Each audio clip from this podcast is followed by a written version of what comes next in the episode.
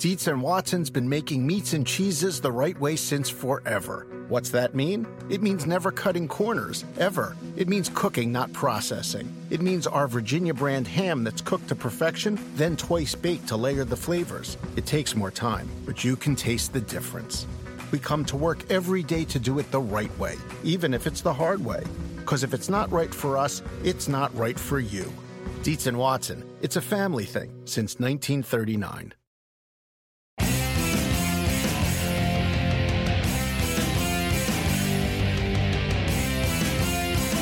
Wednesday, December 13 edition of PFTPM. As promised, I've done one of these every week so far this season.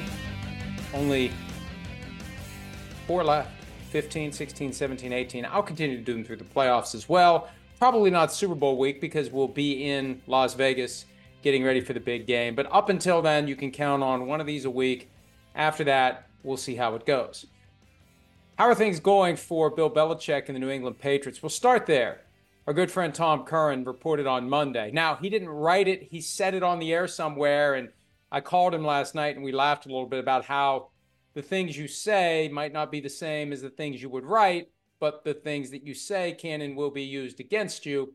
And that's what happened. It got aggregated, it got re aggregated. I wanted to make sure before I said anything about it, I talked to him.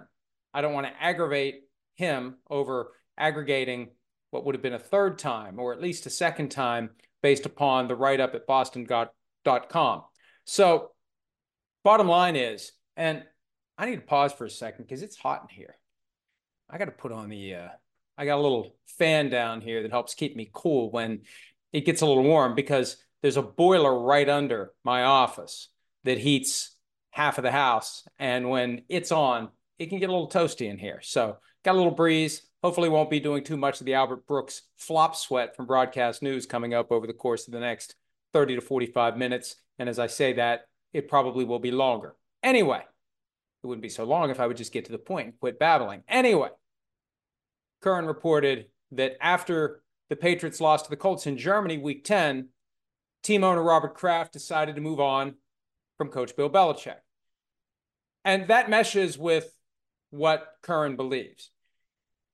And as he and I talked about it, he said something that I kind of believed as a caveat to the idea that the decision that was made after the loss to the Colts will ultimately be implemented when the season ends. If they get hot, and they've already done the unexpected by beating the Pittsburgh Steelers in prime time, if they stay hot, if they beat the Chiefs on Sunday, if they keep winning, if they run the table, seven and 10, oh, that's no good. That's not nearly good enough. But if you finish with five straight losses, who knows? Maybe that is good enough. Maybe that does get consideration for Bill Belichick to stick around. So let's see how it plays out. Let's see what happens over the course of the next four weeks. Let's see whether or not the Patriots, say, win three of the final four. They win three of the final four. Who knows what happens? Then, once we get to the end of the season, and I've been saying this for a while, it's one thing to know that he's going to be there or not be there. That's obviously the big decision. But after that comes the question of what form will this divorce take? Will it be a mutual parting, resignation, retirement, firing. Will Robert Kraft try to do something that would be regarded as appropriate and elegant? Will Bill Belichick not go along with that? Will Bill Belichick want to be free and clear so he can join another team without the burden of draft pick compensation? Because any draft pick given up by his new team to secure the ability to employ Bill Belichick is one less draft pick that Bill Belichick will have at his disposal to improve his new team. So I think that is definitely to be determined. And frankly, to the extent that someone who's in a position to know what Robert Kraft is thinking told Tom Curran of NBC Sports Boston that the decision to move on was already made after week 10. If Bill Belichick doesn't appreciate that, he might not be inclined to play ball. He might just say, no, fire me. No, I'm not going to agree to some mechanism where I leave and you have dibs on me and you can pinch someone that wants to hire me for a second round pick or a first round pick or a first round pick plus more. No, I'm not doing that. You want me out, you fire me. Otherwise, I'll be back tomorrow. No days off. Getting ready for next year. Let's go. So Belichick may prevent it from being the arm in arm triumphant moment where he graduates to the next phase of his life and then the Patriots end up getting a draft pick back. Kraft will want that. I think Kraft possibly would have considered firing him by now if he wasn't trying to engineer this in a way that gets the Patriots compensation. I'm not saying there's anything wrong with that. It's just a strategic way to do business. Robert Kraft didn't get this successful by not doing business strategically. Bill Belichick didn't become as successful as he is by not doing business strategically. This is an area where it's going to be difficult for their two competing strategies to be aligned because Kraft will want something and Belichick will want to go somewhere unfettered by any sort of obligation to compensate the Patriots. Now, who will be in the market for Bill Belichick? That continues to be a very real question. And of course, the more he wins to end the season, the more palatable his arrival might be to a new fan base. A new media corps isn't going to be thrilled with having to deal with Johnny Grumbles, but the fans might get excited if Bill Belichick can close with a nice kick and beat the Chiefs and play spoiler and make things interesting in the AFC, even though they're mathematically eliminated. They can create a little havoc down the stretch if they want to and boost the record and boost his standing. But what we've been doing collectively, I believe, is focusing on just one universe of teams the non playoff teams, the dregs of the league, the teams that are desperate for a turnaround from non playoff contender to playoff contender. And I think the teams that would potentially be on the list, potentially, Buccaneers. I don't think Bill Belichick would be interested in the Buccaneers because I don't think he's going to want to follow the Tom Brady path too many apples to apples comparisons if you go to Tampa and fail to do what Tom Brady did there. But the Buccaneers will at least be interested, I believe. And then the question is beyond the Buccaneers. There's been some talk about the Panthers. That's not going to happen. They're already putting out the word that the Panthers want an offensive coach. And I can't see Bill Belichick and David Tepper, the owner of the team, getting along.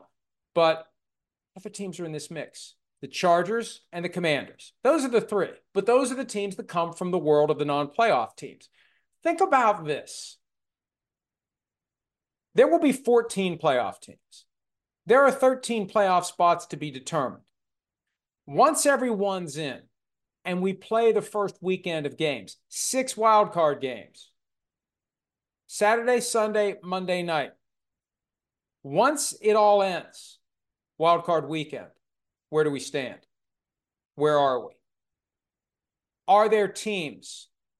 Is there at least one team that is frustrated by the inability of its head coach to get past the wild card round? Is there a team out there whose owner will say, We've got all the pieces. The thing that's holding us back is the coach. We need a better coach, and Bill Belichick's available. And we can give him what he needs to win because we've already got a playoff team. I'll extend that another weekend. There might be a team out there that loses in the divisional round. Let's say a team that hasn't been to the NFC Championship game since 1995 that feels like it has a great team. What if there's some sort of a boneheaded mistake made by head coach Mike McCarthy of the Dallas Cowboys that causes the Cowboys to not make it to the conference championship game? Now, look, on the surface, I think we'd all say, whoa, whoa, whoa, whoa, whoa. There's no way Jerry Jones and Bill Belichick could coexist. Bill Belichick wants to run the show from a total organizational standpoint. Jerry Jones wants to be the one who builds the team. He doesn't want to bow to a Jimmy Johnson again. But what if what if Belichick's okay with it? You know, Belichick was saying some pretty positive things about Jerry and Stephen Jones before the Patriots played the Cowboys earlier this year. Maybe the strategic thinker is laying the foundation for what he would regard as a perfect next chapter. Micah Parsons has already been compared to Lawrence Taylor. And Bill Belichick knows a thing or two about Lawrence Taylor. You got a quarterback there in Dak Prescott who's having a great year. You put him with Josh McDaniels. Maybe you can make it work. Maybe Belichick, who did in New England what Bill Parcells was unable to do. Parcells took a team to a Super Bowl in New England but didn't win it all. He could do it again. Bill Parcells didn't get the Cowboys to an NFC championship game. Belichick could win a Super Bowl with the Cowboys. It's just an example. I don't know anything. I never know anything, but just it's looking at where we are, it's understanding the way things work. We've seen this in the past. Coaches get fired after the wild card round. There have been coaches fired after the divisional round and you've got Bill Belichick available. I'm just saying, let's not get caught up on focusing on the bad teams that need a major overhaul. The right landing spot for Bill Belichick could be a good team that is trying to be great and simply needs a great coach to turn it around. Now, here's what you're dealing with if you go that route. You're dealing with the culture shock that we often see when a Belichick assistant goes to a new team, like Matt Patricia to Detroit, Josh McDaniels to Las Vegas, Josh McDaniels to Denver. When you have an established culture in a locker room and it's a successful team, are they going to submit to the Patriot way, taken to some other place? That's going to be part of the challenge, but it's Bill Belichick. Hey, you want to be great? You want to win a Super Bowl? You want to be contenders? Yeah, it's one thing to be disrespected in the meeting rooms by one of Belichick's lieutenants. When Belichick does it, you just take it because everybody regards him as the greatest coach in the NFL. So, point is this let's not just look at the non playoff teams. Let's understand that the wild card round and maybe the divisional round will produce a team whose owner thinks to himself or herself, I got to get a better coach. I got to go get Bill Belichick. Speaking of the Cowboys, no matter how this season turns out, one development has been very favorable to Jerry Jones, and that is the resurrection of the career of Dak Prescott, who had kind of flattened out, plateaued, maybe regressed. The Cowboys are in a very difficult contractual position with Dak Prescott because they waited too long to sign him to his second contract. Remember, they didn't give him a new deal after his third NFL season when he was eligible for one. After his fourth NFL season, when he was due to become a free agent because he wasn't a first round pick, they applied the franchise tag and they played it out a whole year with the franchise tag without a long term deal. That was the year he broke his ankle. The next year, after they applied the franchise tag a second time, that's when they negotiated a four year contract, not an extension, four years, and it was designed to force another contract after the third year because next year, the cap charge for Dak Prescott goes to $59.4 million. It's one of the reasons why they want to try to extend it this year. They want to get that cap number next year into a better ballpark because as soon as this season ends, Micah Parsons is going to be banging on the door saying, Pay me. CeeDee Lamb is rocketing toward free agency. They got guys they need to pay the less of a cap charge Dak Prescott has, the easier it is to pay these other guys. Well, before Dak Prescott has a great season, he still has the same leverage. That 59.4 million gives him the leverage to sit down and say, "You want me to to reduce this 59.4 million? You got make me the highest paid quarterback in the NFL." Now, fans and media might not be thrilled with that, but that's the leverage he has. And why not take advantage of it? Jerry Jones would do the same damn thing whenever he had business leverage like that against whoever he's dealing with. The fact that Dak's playing well makes it easier both for Dak to ask for it and for Jerry Jones to give it to him. And the average value of the contract is different from what the cap burden will be.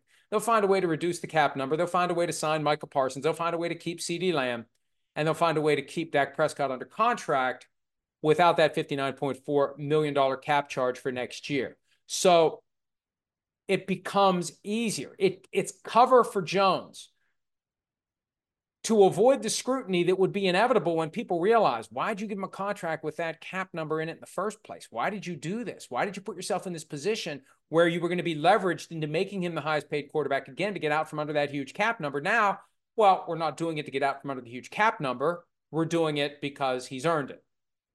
That's why Dak winning MVP would make it easier to do what the Cowboys are going to have to do. See, what they're going to have to do after this season is the same, regardless of the kind of year Dak Prescott has, if they want to keep him. And even if they don't, unless you trade him and there's no trade clause, you're still looking at a major dead money charge for 2024. So, bottom line the better Dak plays this year, it doesn't earn him more money.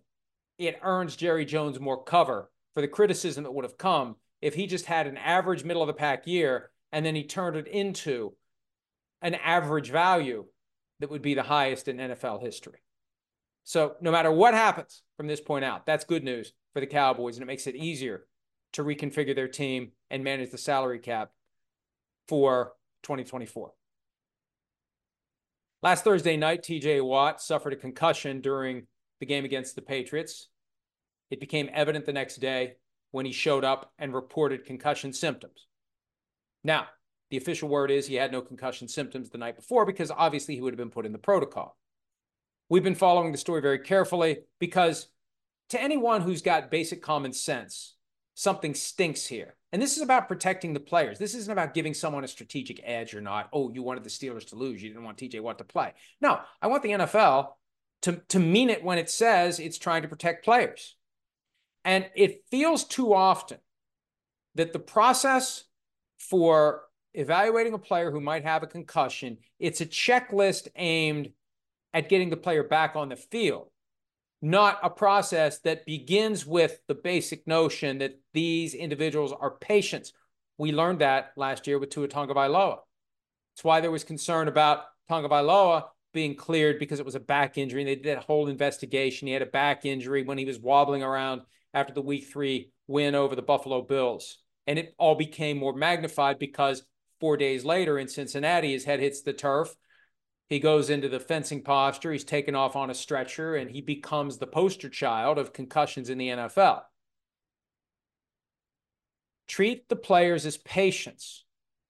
Don't treat the concussion evaluation system as a checklist aimed at allowing the players to to be given the green light to go back onto the field. And it feels like that's what happened on Thursday night. How can it not?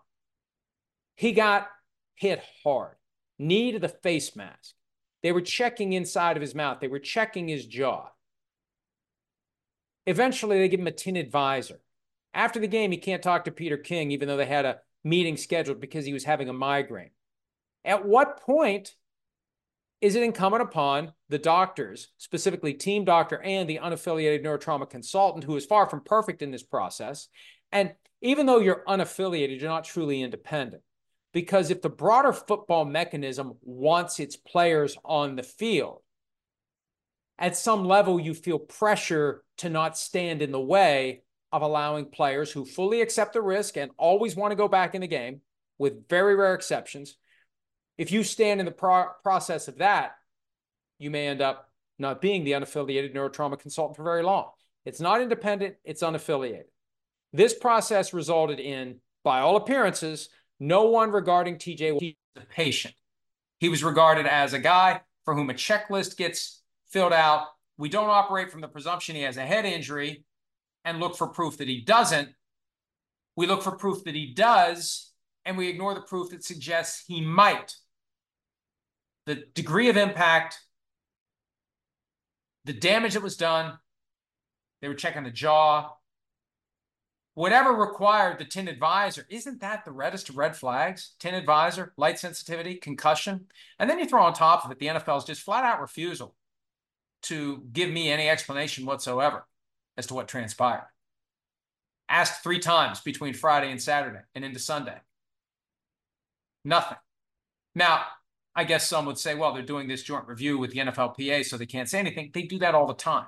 That's a standard process. They've answered these questions in the past, questions like this. They've come out and defended their process of evaluating a player for a concussion before concluding he didn't have one, or determining they weren't going to evaluate a guy for a concussion who ended up having one. So hopefully in this process, the NFLPA will be aggressive. The NFLPA won't just go along to get along, to have the right relationship with the NFL. This is the first test of Lloyd Howell, the new NFLPA executive director, as to how he will be when it comes to protecting players, even when you are protecting players at times from themselves.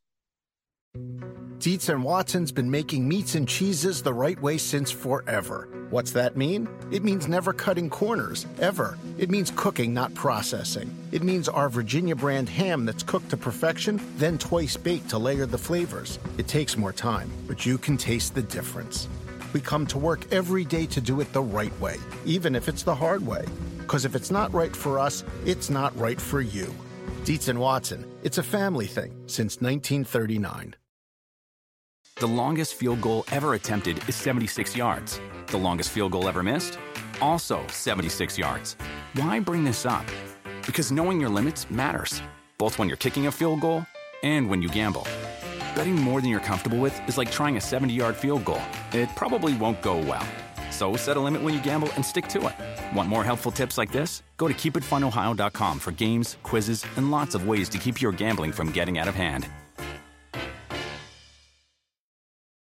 Do you want a beautiful lawn? Enter TruGreen, the easiest way to get a great lawn. Just water and mow, and they'll do the rest. Weed control, fertilization, aeration, and more. TruGreen is the official lawn care treatment provider of the PGA Tour, and they have a verified best price, which guarantees you the lowest price with no compromise on quality. You do you. Let TruGreen do your lawn care. Visit trugreen.com, T R U G R E E N.com to get the best lawn at the best price with the best people. Guaranteed. I had an idea this morning, and I spend way too much time thinking about football. I think about it when I'm trying to fall asleep. I think about it when I'm shaving. I think about it whenever I have a moment to just kind of walk around the house. Like there's always something that's spinning in my brain. And this goes back to the Kadarius Toney offside. And I want to make sure I sound this out properly because I ran it by some of the PFT writers and I they, they poo-pooed it. They were very quick to dismiss. So I want to make sure I explain it the right way. Now, for anyone who has been asleep all week, key play, memorable play, potential game-winning touchdown in the Bills-Chiefs game was wiped out because Kadarius Toney, who caught a lateral from tight end Travis Kelce and scored the touchdown, Toney was lined up offside before the play started. And the initial images we saw with the blue line, it's kind of like, well, it looks kind of close. Well, then we saw the images without the blue line from the right. It, he was clearly lined up farther toward the opposing end zone than he should have been. Clearly offside, no question about it. Photographs support it, video supports it. He was offside. One of the complaints made by Andy Reid, the head coach of the Chiefs, was, why didn't I get a warning? Well, we're going to warn you on the play where this guy's lined up that far offside? Well, the point is, if he's lining up offside throughout the game, at some point, you got to say something about it. You can't just wait until the final drive of the game, key moment, and we're going to throw the flag. Now, the guy's been lining up offside all game long. And I raised that point because Dan Orlovsky of ESPN had a package of plays earlier this week that showed Toney apparently lining up offside at earlier points in the game. And this gets the whole consistency of officiating. Like you're lining up offside, nobody's throwing a flag. You're lining up side and offside, nobody's throwing a flag. And then all of a sudden, out of the blue, we're going to throw the flag. That's the kind of thing that makes people wonder what's going on here. Throw the flag the first time, not the last time. Throw the flag every time until the guy adjusts his behavior. I raise all this because now I understand it's the obligation of the players to line up properly and they have their eyes to guide them, even though the the eyes of Kadarius Toney apparently failed him on Sunday. But I've been a strong advocate for years now of taking the current officiating function, which dates back to the first year of the NFL, with a bunch of people using the naked eye to discern what did or didn't happen, and they got 10 yards of chain link that determined whether or not a first down was was secured. And a lot of low tech stuff. They've gradually worked in more technology from the standpoint of video and different camera angles and different ways to see whether it's through the modified sky judge approach or the full-blown replay review approach what really did happen. But i think what they should do is just forget about the way games have been officiated. Tear it all down, and rebuild it in light of all technologies available today. And here's an example of something they could do if they want to do it. You could create, and I don't know how this would work from a technical standpoint. That's not my area of expertise, but I have a feeling that you probably could come up with this without a whole lot of expense. The pieces are probably out there to design something like this. You know, it's been over 10 years that there was a group that was pushing the idea of a laser based first down line that you could actually see, like the yellow line that you see when you're watching a game. So every player on the field would know where that green line is. I mean, you could do something like that for the line of scrimmage. Everyone would see the blue line that is the line of scrimmage. You've got the down marker on one side of the field, you've got the corresponding down marker on the other side of the field, they have an electric eye that lines up, the beam activates, and everyone sees where the line is. That's the easiest way to do it. There are other ways they could do it too if you don't want to have a beam projected on the field because people are freaked out oh, all over laser. It's a freaking laser. It's gonna, you know, it's gonna blind me or something. The thought I had earlier today was, and this is based on the electric fence we have in our yard that keeps our dog Macy from leaving the yard the, the two down markers create a line and you have at the front of the shoe in an inobtrusive way, not pinching down onto the toes, but you have something in the front of the shoe at the very tip that as you approach that line, it, it starts to vibrate. And if you cross that line, it maybe makes a sound. I mean, there are ways to embrace technology. And I'm not saying I advocate either one, although I do kind of like the idea of the blue line. But, you know, we can either count on the naked eye and this process of looking to the official and saying, Am I okay? And the official says, Yeah, you're okay, or no, you need to move back. That's the low tech way of doing it. There's a high tech way of doing it that eliminates all doubt. And isn't that what we want? Do we want plays to be overturned? Because of some technicality, because someone's foot was in the wrong spot by two or three inches. And the pushback I got from the PFT writers was, well, people need to know how to line up properly. Well, yeah, they do, but it's a lot easier if you see the blue line because apparently it's a skill that not everyone possesses, including Kadarius Toney.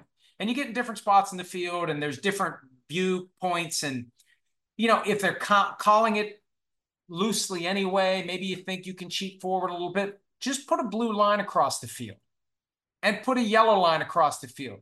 Use that laser approach. That's an example of how you spend the money, embrace technology, and avoid situations like this.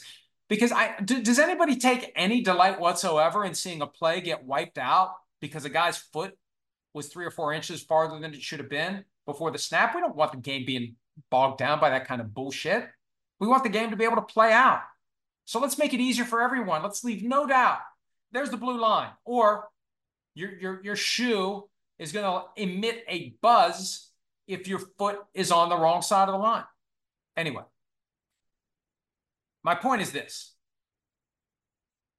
the league office needs to have within the management structure people who are willing to advocate for things like this, people who are willing to think outside the box, people who are willing to present ideas, and you need to have people who are willing to receive them and evaluate them and encourage more ideas like that.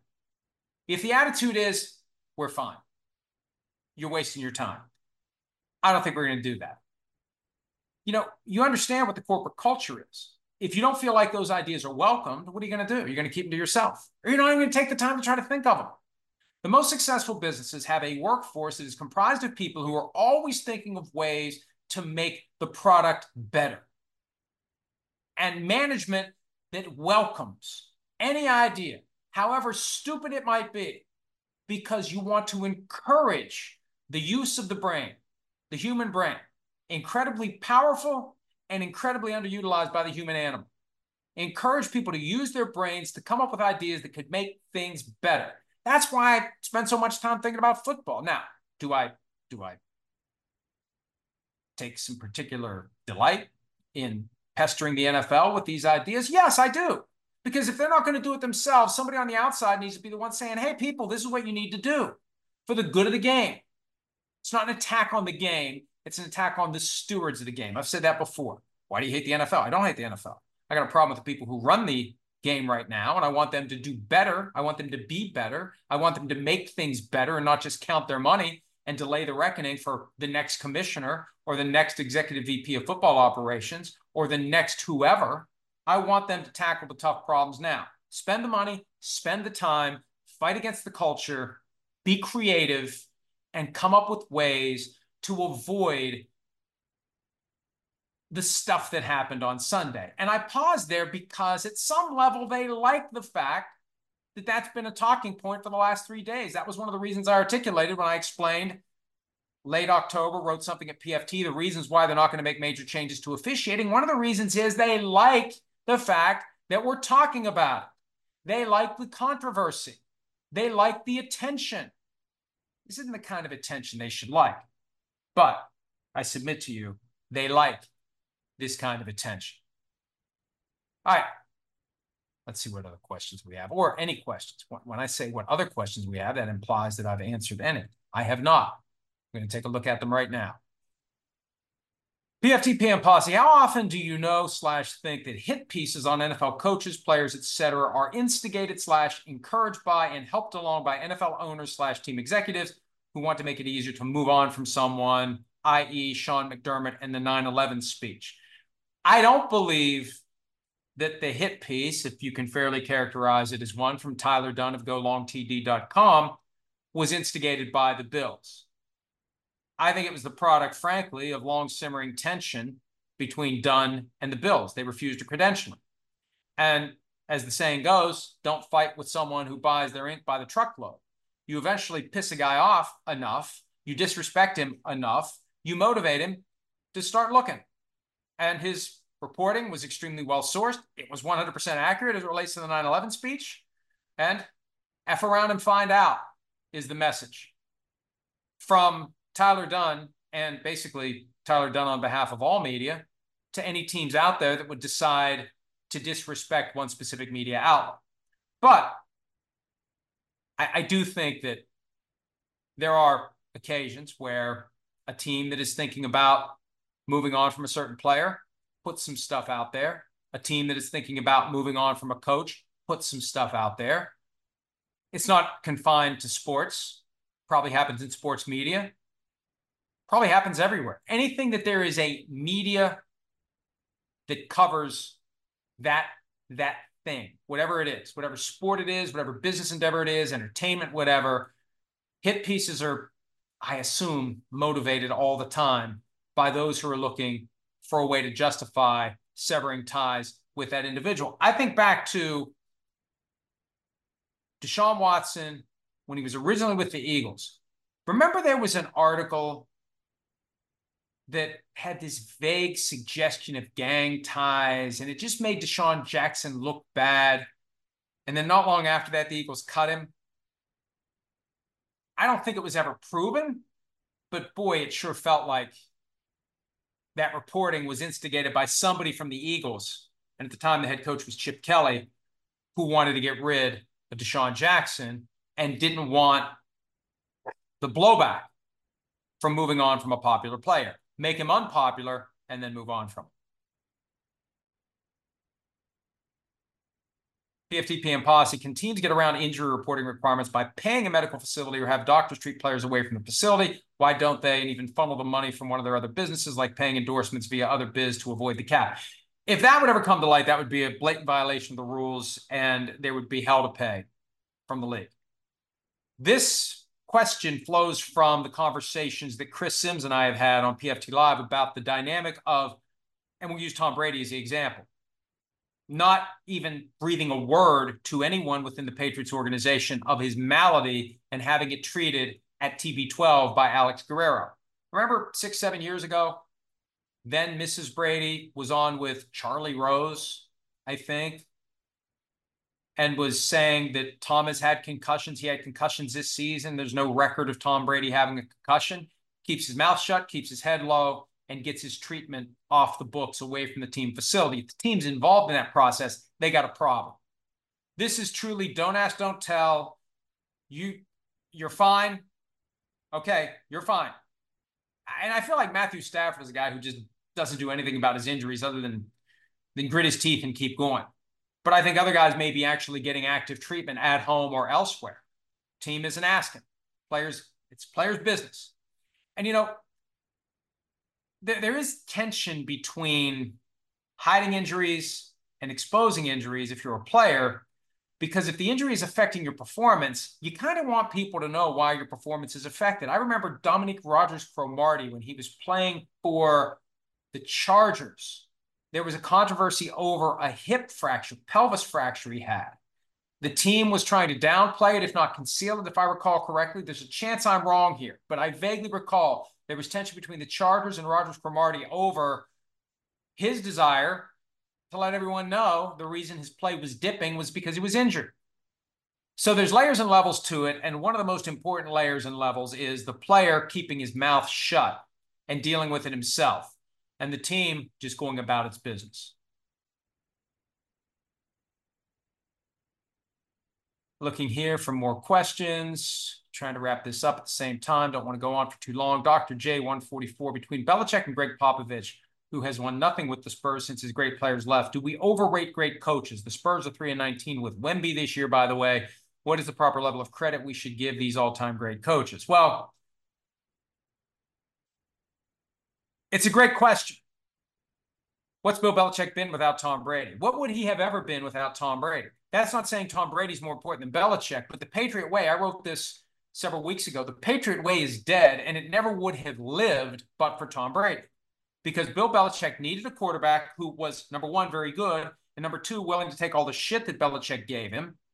Because if Belichick is all over Brady, it makes it easier to hold everyone else to the same level of accountability. And Brady took it because he was mentally beaten down by being the sixth round pick, 199th overall, constantly trying to prove himself. And there was always that distance, that frostiness in the relationship because Belichick wanted him to always be worried that one day Belichick would wake up and say, I got to move on to somebody else. And Brady was constantly worried that one day Bill Belichick would wake up and say, I got to move on to somebody else. So without that guy, without that great quarterback, what is Bill Belichick? Without Drew Brees, what is Sean Payton? Without Peyton Manning, what was Tony Dungy? Now, he did a great job in Tampa, but never got to a Super Bowl without Peyton Manning. Won a Super Bowl with Peyton Manning, was consistently a high end contender with Peyton Manning. Great coaches make a difference. Great quarterbacks, excuse me, make a difference for great coaches. Maybe the best coach of them all was Joe Gibbs. He won three Super Bowls with three different quarterbacks. I think that's the key. If you're a guy who can win consistently and contend consistently with different quarterbacks, you're getting it done. And look no farther than Kyle Shanahan who possibly would have one or two Super Bowl championships by now if the quarterback position had been properly handled by him and by John Lynch and the rest of the organization. But they mishandled it. They should have waited for Kirk Cousins. They should have drafted Patrick Mahomes. There's a lot of stuff they should have done and stuff they shouldn't have done. They shouldn't have traded up to number three for Trey Lance, but they got lucky with Brock Purdy and it's stabilized now. And look at how good they are. And Shanahan has been a very good coach with all these different quarterbacks with quarterbacks with major flaws. He's still gotten the most out of them. So I think what happens is when there's a great team that wins multiple championships, a lot of the people involved get too much credit. They get overrated. Lynn Swann, look at Lynn Swann's career, even in the era he played, and he's got no business being in the Hall of Fame. But, but he won four Super Bowls and Super Bowl 10, one of the great individual performances of all time. And I don't know what the thought process was back then, but I can't help but wonder whether or not those who were pushing to change the rules to loosen up the game and induce more passing, more catches, more excitement didn't point to Super Bowl 10 as exhibit A for why we need to change these rules and encourage more offense. Because look at what happens when you get a guy like Lynn Swann in a position to make those great catches. Dr. J144 regarding the Patrick Mahomes outburst on Sunday. If we're putting him in the all time great category, we should expect him to elevate no name receivers to pro bowlers like Peyton or still score with bad receivers like Brady did, right? Once a quarterback is off a rookie contract, they need to take that step. Well, But the reality is, it happened last year. They won the Super Bowl without Tyreek Hill. I just think that this is more about the complacency that sets in, the inability to go back to the valley of zero and zero, as Dennis Green called it, and dig out when you've got everybody else as motivated as you are, if not more motivated, to win a championship because you just won one. That was always the thing that got Terry Bradshaw into kind of a depression after we won a Super Bowl. What's next? You win a Super Bowl in the NFL, what's next? And this whole Joe Montana to Tom Brady thing has at least created this ideal for quarterbacks to stack up as many as possible. That's what's next. What's your favorite Super Bowl ring? The next one. Brady changed that a little bit.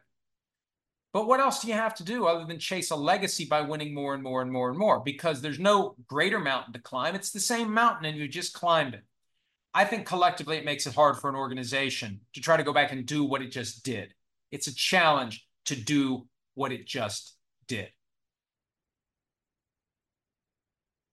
Daniel Kunimoto, is there a chance that Belichick is willing to retire from coaching? He's not worried that his legacy will be tarnished even more. I think he plans on continuing to coach. I think he wants to catch Don Shula. And I think one of the reasons he wants to catch Don Shula, beyond the fact that he's a great historian of the game and he wants to have that record, Peter King and I talked about this recently.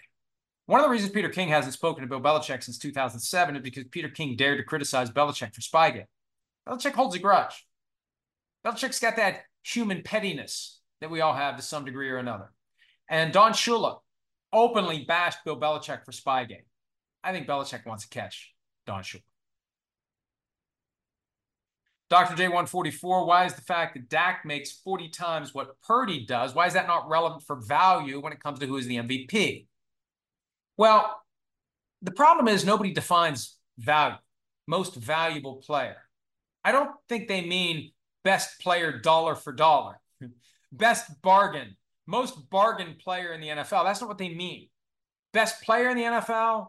I mean, what's the difference between MVP and offensive player of the year? What's the difference between MVP and defensive player of the year?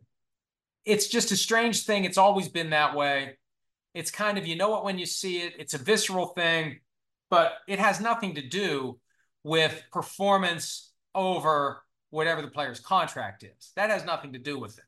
Brock Purdy doesn't become more valuable because he's in the second year of a slotted rookie minimum contract as being the last player in the draft. That has nothing to do with MVP.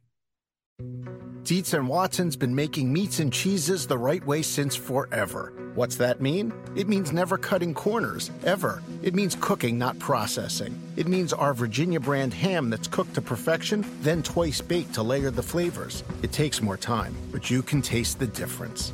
We come to work every day to do it the right way, even if it's the hard way. Because if it's not right for us, it's not right for you. Dietz and Watson, it's a family thing since 1939. The longest field goal ever attempted is 76 yards. The longest field goal ever missed?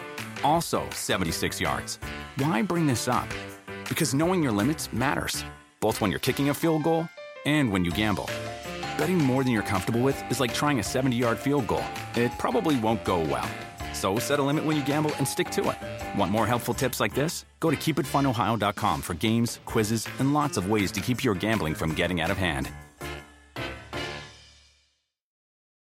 Do you want a beautiful lawn? Enter TruGreen, the easiest way to get a great lawn. Just water and mow, and they'll do the rest. Weed control, fertilization, aeration, and more. TruGreen is the official lawn care treatment provider of the PGA Tour, and they have a verified best price, which guarantees you the lowest price with no compromise on quality. You do you. Let TruGreen do your lawn care. Visit trugreen.com, T R U G R E E N.com to get the best lawn at the best price with the best people. Guaranteed.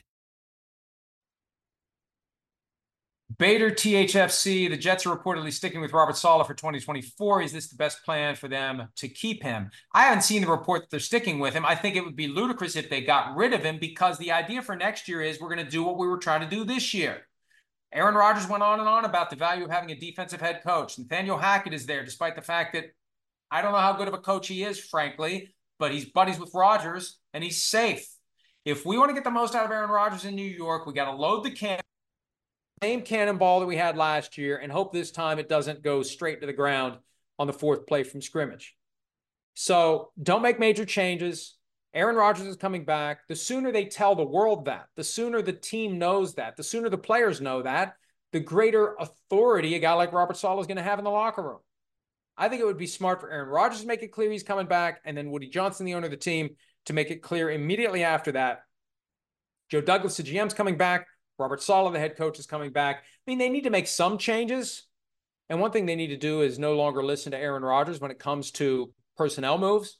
I mean, give him a seat at the table, but understand we're not going to do it just because you want to do it. They could be very good next year. Now, how healthy will Aaron Rodgers be? I don't know. He turned 40 recently. And once you've torn one Achilles tendon, there's a greater chance that the other one's going to go. Justin Prasuti, could Davante Adams be traded in the offseason and could the Raiders receive a top 10 pick in return? Yes, I think he could be traded. I think he will be traded. They're not getting a top 10 pick for him. They're, they're just not. Not, not at this stage of his career. Given the contract, they're not getting a top 10 pick.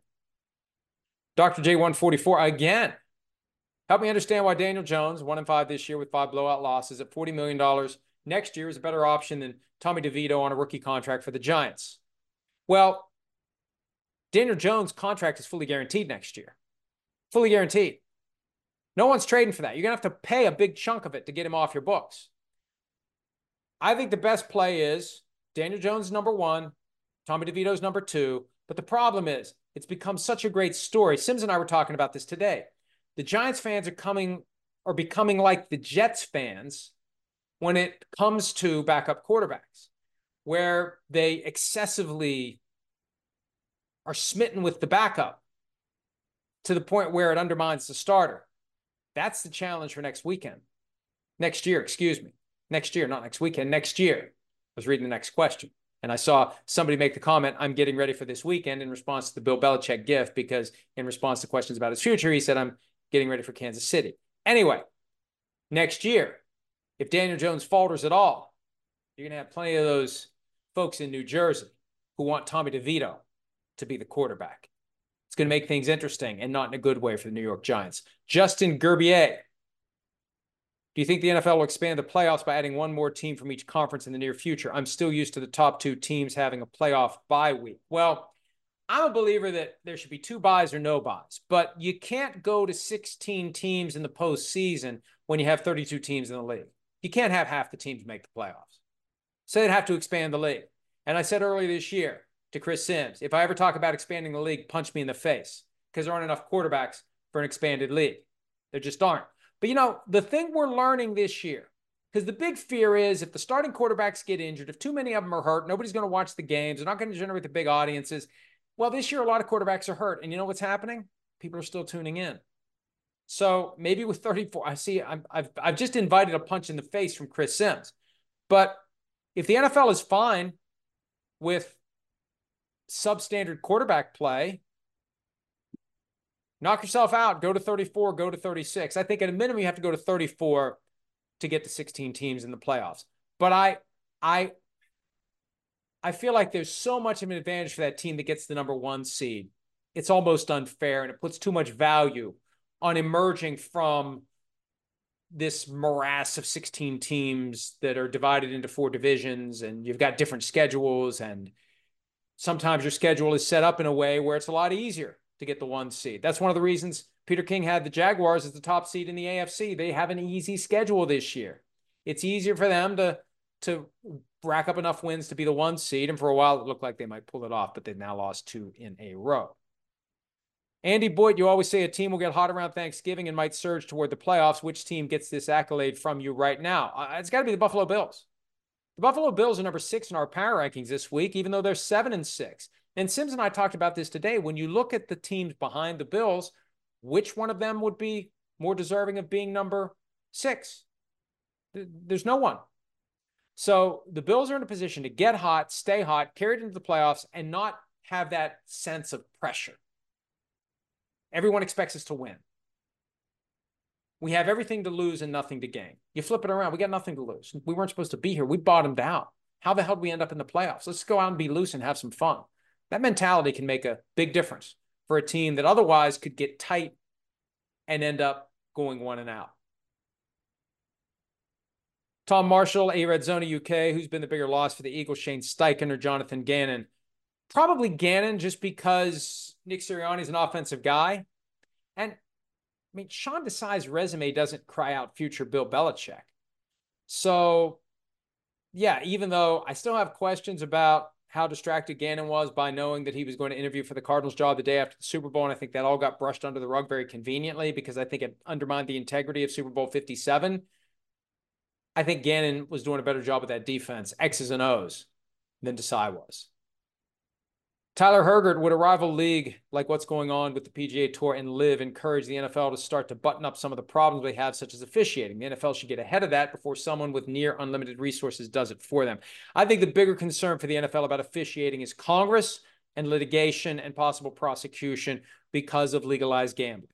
Before legalized gambling, if officiating issues result in people losing money, too bad, it's illegal. What are you going to do?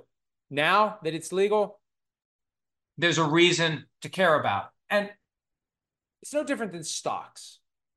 And at least with stocks, there's a way, if you do the right research and make the right judgments, over time you can win. Your investment will grow. There's no house involved in stocks that is in position hoping you're going to lose and rigging it just right to entice you to bet on a losing team.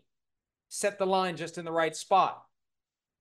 There are people who think they have a system. Ultimately, you don't. Ultimately, you're going to you're going to lose. Your luck may last a long time, and maybe you can find an edge if you have inside information. But the whole system is designed for the consumer, by and large, to lose. And that's with perfect information.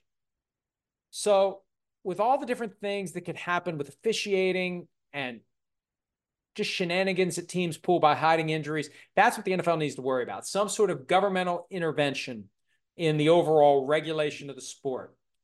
I think the bigger concern when it comes to a rival league would be someone deciding to start a football league that would turn the clock back to 1980 or 1990 as it relates to the rules.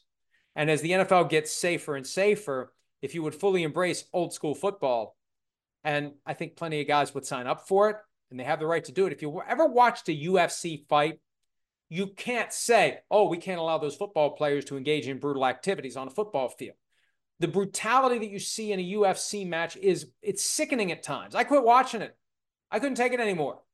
There was one night that a guy was cut and it looked like the movie Carrie, you know, in Carrie when they dumped the pig blood on Sissy, uh, Sissy Spacek. That's what it was like. It was disgusting. I'm done. I'm done. Too brutal. So you could have a much more violent version of football that there would be a percentage of the country that might flock to it. That's the bigger concern, I think, for the NFL. And all it takes is somebody with a lot of money and a willingness to spend it. Mike asks, What are the Saints' options with Derek Carr? You're stuck. His contract for next year is fully guaranteed. One more. Well, two more. Buffalo expat. Why would Belichick agree to a trade when he will literally have his pick of teams to coach? It's like an unrestricted free agent allowing his team to trade him instead of going on the open market. It makes no sense. Well, the problem is he agreed to a contract last year that gives the Patriots his rights through 2024. Last year, he could have gone anywhere he wanted. That's kind of the most overlooked aspect of the reporting that came in two waves from NFL Network about Belichick's contract. His last contract expired and he re-upped on a two-year deal for 2023 and 2024 with the Patriots. He could have gone anywhere else he wanted to go last year, and he chose not to. This time around, the Patriots justifiably want to try to leverage the remaining contractual rights into compensation. And if he wants to be a free agent, you know all he has to say? Hey, I'm coming back next year. And I'm going to finish my contract and then I'm going to become a free agent. And this is why, to get back to the point I was making earlier, the conclusion of the relationship, you're going to have Robert Kraft strategically trying to position to get compensation. You're going to have Bill Belichick maybe strategically positioning to not have compensation involved so it doesn't drag down his next team. That may be where the two sides part ways. And there may be no way to finagle this if you're Robert Kraft in a way where you can get a draft pick for Bill Belichick if he just decides to dig in his heels. And why wouldn't he? I would. I would. Keep me around as the head coach or fire me. I'm not agreeing to anything that would allow you to make it harder for my next team to be competitive. Last question. Bold Paul 67, why do you dislike the Bengals so much? Folks, I used to say my default position is I hate all teams equally. And I like the Cris Collinsworth response when someone says to him, Why do you hate the Giants? Why do you hate the Packers? Why do you hate this team? He says, I just do. Directing fair criticism at a team, whether it's for the performance on the field, whether it's for the dysfunction or lack thereof of the front office, whether it's for the possibility that an injury was deliberately hidden, and Bengals fans can stomp their feet all they want, and they can point to the league's exoneration of the Bengals because the league has no incentive whatsoever to say, "Hey, everybody, the Bengals lied on the injury report. Go ahead and and send us the civil complaint for fraud." On behalf of a nationwide class action of everybody who bet on the Bengals that night, not knowing that Joe Burrow was actually injured. It has nothing to do with the Bengals. It has everything to do with the situation. You could change the Bengals for the Bears the Bengals for the Seahawks, the Bengals for the Rams, the Bengals for the Vikings, the Bengals for the Steelers, the Bengals for any team in the league. And I'm not going to make excuses for them when the evidence is hiding in plain sight the way the evidence was here. Joe Burrow traveling to Baltimore with a sleeve on his arm down past the wrist and over the thumb.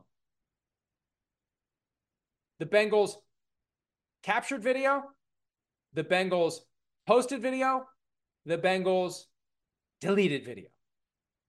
No one has ever explained that. No one's even tried. All Joe Burrow said was, well, I wore that thing for a completely different condition. Well, okay, so you had some injury that was hidden. How do we know that if it was a thumb injury, say, that it wasn't somehow connected to the wrist injury, made it more susceptible? We don't know. The bottom line is we're entitled as fans and anyone out there inclined to bet. And I don't bet, but I'm concerned about the imperfections of the injury reporting system. If someone's injured, you can't hide it. You got to put it out there. And the circumstantial evidence leads to a reasonable conclusion that they're hiding something because they shot the video, they posted the video, and they deleted the video. I would love to argue that case in court. Now, that's where we may finally get to the truth here. Because even though the NFL exonerated the Bengals, someone can still sue. And I've written about this and I've talked about this. It is not a difficult lawsuit to make a lawsuit filed on behalf of one specific individual who actually did bet on the Bengals to cover the spread in that game or win straight up on the money line, who says, I made my bet in reliance upon the representation based upon the Bengals injury report that Joe Burrow was fully healthy, and he wasn't. They negligently or intentionally misrepresented the true state of affairs. I relied upon it reasonably to my detriment. Oh, and by the way, I represent every other individual in the country who placed a legal wager on the Bengals that night. I, I actually thought about pulling out the old lawyer hat and drafting the complaint so people would see what it would look like, would see the actual legal terms. I decided not to do it. But it wouldn't be that difficult to draft a complaint under West Virginia law. West Virginia's got legal gambling. The nationwide class action could start here. It could start anywhere where gambling is legalized, and it would be on behalf of everyone in the country that bet on the Bengals. So, Paul, bold Paul, if I may, has nothing to do with the Bengals.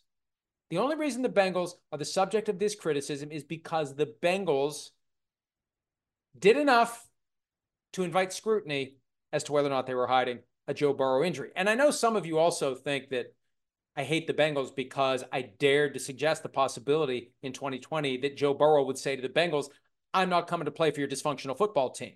Well, as explained in Playmakers, and this is 100% dead on balls accurate.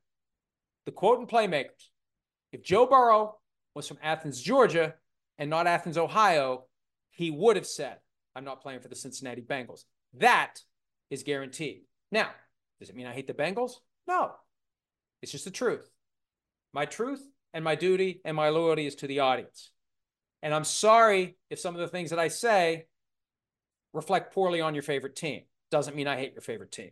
Just means we're trying to get to the truth. We're trying to enhance the overall understanding of the game, enjoyment of the game, and everything associated with it. So, with that, let's call it a day. Appreciate some of your time. As always, Thursday morning, live with Chris Sims and me, and then the Joint Mega Picks podcast, which will show up in the PFTPM podcast feed. Again, we appreciate your time, and we'll do this again next Wednesday.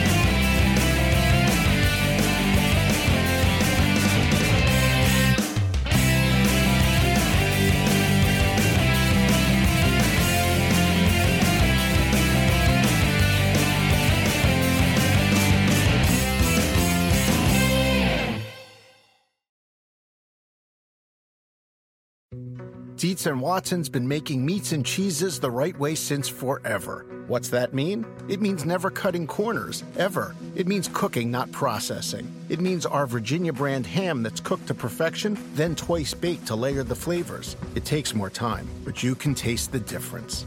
We come to work every day to do it the right way, even if it's the hard way. Because if it's not right for us, it's not right for you. Dietz and Watson, it's a family thing since 1939.